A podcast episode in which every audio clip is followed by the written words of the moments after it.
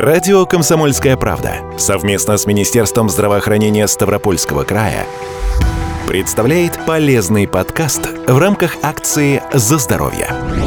Заболевания мозга, в основе которых лежит патология сосудистой системы, одна из важных проблем современной неврологии и нейрохирургии. Аномалии сосудов головного мозга влекут за собой изменение строения и функции органа или ткани. Кто-то рождается с такой проблемой, а кто-то становится ее носителем в результате заболевания или полученной травмы. Масштабы и последствия таких патологий могут быть самыми разными, от незамеченной больным проблемы до массивного кровоизлияния, приводящего к смерти.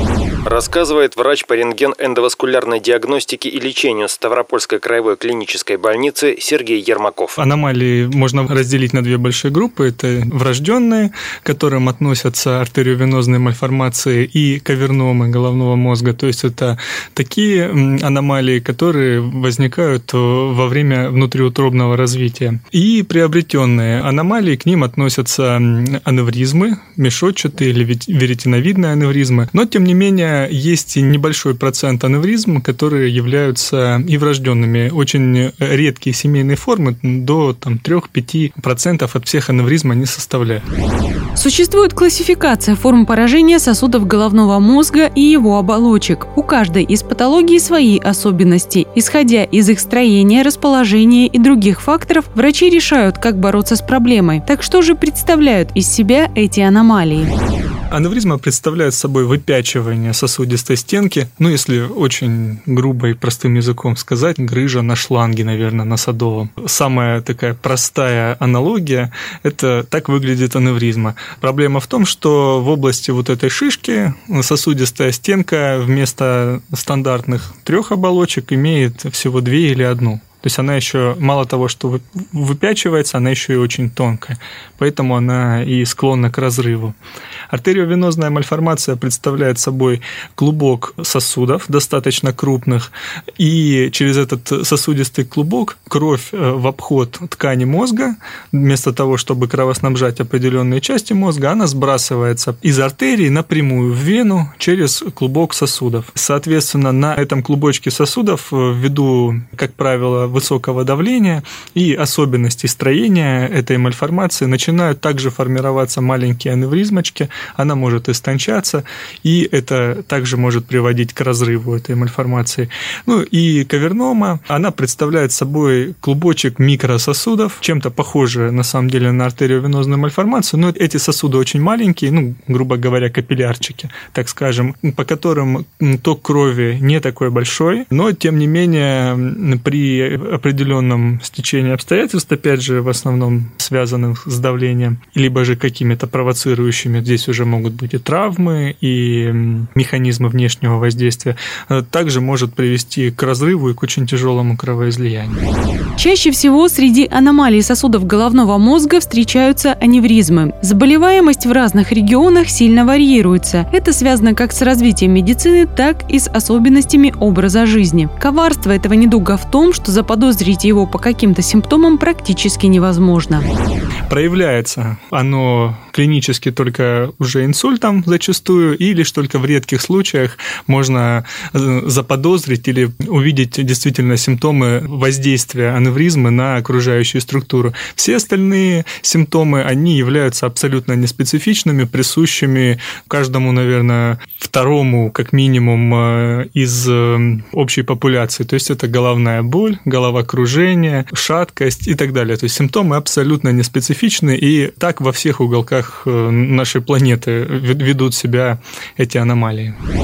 А вот на что точно стоит обратить внимание, есть особая группа аневризм, которая может вызывать сдавление черепно-мозговых нервов и проявляться двоением в глазах, опущением века и патологическим движением глазных яблок, которое очевидно окружающим. В последние 5-7 лет стали больше лечить плановых пациентов, у которых аневризму выявили случайно. Соответственно, сократилось число экстренных случаев. Это стало возможно благодаря увеличению центров компьютерной и магнитно-резонансной томографии, введению проведению междисциплинарной работы у медиков, более тесному общению с пациентами. Аневризма – это приобретенная аномалия, и причин для ее развития может быть несколько.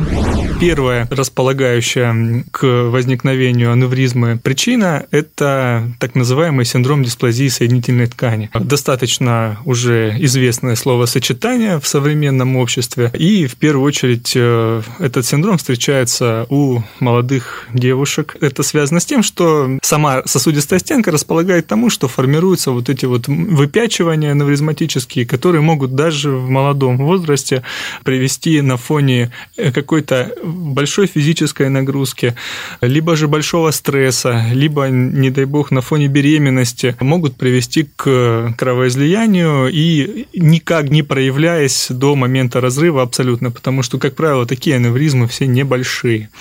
Вот такой дефект сосудистой стенки, его, опять же, можно выявить, заподозрить по косвенным признакам, ну, например, к синдрому дисплазии соединительной ткани из того, что может броситься в глаза, да, например, повышенная подвижность в лучезапястном суставе, например. Но самым частым провоцирующим фактором оказывается повышенное артериальное давление. Оно стимулирует и возникновение, и рост, и разрыв аневризмы. И еще особое значение здесь имеет анатомия. Особенности строения у некоторых людей тоже вносят лепту в развитие аномалии. Цифры статистики говорят о том, что наиболее склонны к заболеванию женщины трудоспособного возраста от 40 до 60 лет. Раньше диагностировать аневризмы и спланировать их лечение было значительно сложнее. В 80 80-е и 90-е годы для этого требовались специфические операции. Но технологии помогли сделать колоссальный скачок в диагностике и лечении. С появлением компьютерной магнитно-резонансной томографии появилась, и это дало возможность к тому, что мы можем прогнозировать, моделировать все возможные ситуации, подбирать различные варианты лечения, выбирать ту или иную тактику для лечения пациентов, и мы, можно сказать, э, до операции уже полную, ну, если не полную, то большую часть мы для себя можем спрогнозировать. Четыре из десяти пациентов с аневризмами погибают до поступления в стационар. У них возникает настолько массивное кровоизлияние, что до госпитализации даже не доходит. Среди этих людей и те, кто не подозревал о наличии у себя аневризмы. Большинство аневризм требует хирургического лечения, и есть совсем небольшой процент тех, что оставляют для наблюдения в динамике. Что касается артериовенозных мальформаций, это врожденный порог сосудов, и он не часто проявляется кровоизлиянием. Одной из наиболее популярных э, форм его дебюта – это судорожный приступ э, в той или иной степени. И на основании этого врач, любой врач, даже не обязательно невролог или эпилептолог, может заподозрить и ну, это уже стандарт в нашем современном медицинском сообществе, есть э, эпиприступ, значит, э, необходимо выполнить помимо электроэнцефалографии назначение определенной терапии, обязательно нужно выполнить магнитно-резонансную томографию, которая даже без применения контрастного усиления в большинстве случаев дает четкий ответ. Вот есть артериовенозная мальформация, либо же, не дай бог, объемное образование, которые тоже могут вызывать именно эписиндром. Не эпилепсию как таковую, заболевание отдельное, а именно эписиндром, в данном случае обусловленный артериовенозной мальформацией.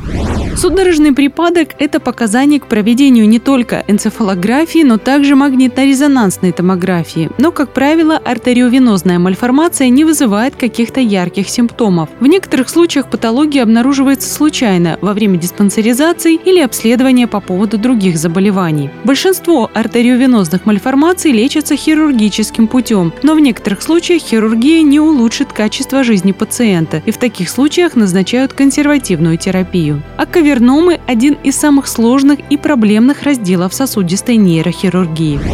Это заболевание врожденное и характеризуется мелкой сосудистой сетью, которые могут располагаться в самых разных частях головного мозга. В чем их коварство? И иногда совершенно небольшая кавернома может привести к большой проблеме. И точно так же каверномы могут вызывать и судорожные эпизоды. И, как я уже говорил, ввиду того, что это мелкая сосудистая сеть, которую даже при выполнении ангиографического исследования исследования церебральной ангиографии зачастую вовсе не видно, и можно увидеть их также на МРТ. Есть специальные режимы, которые направлены на диагностику каверном.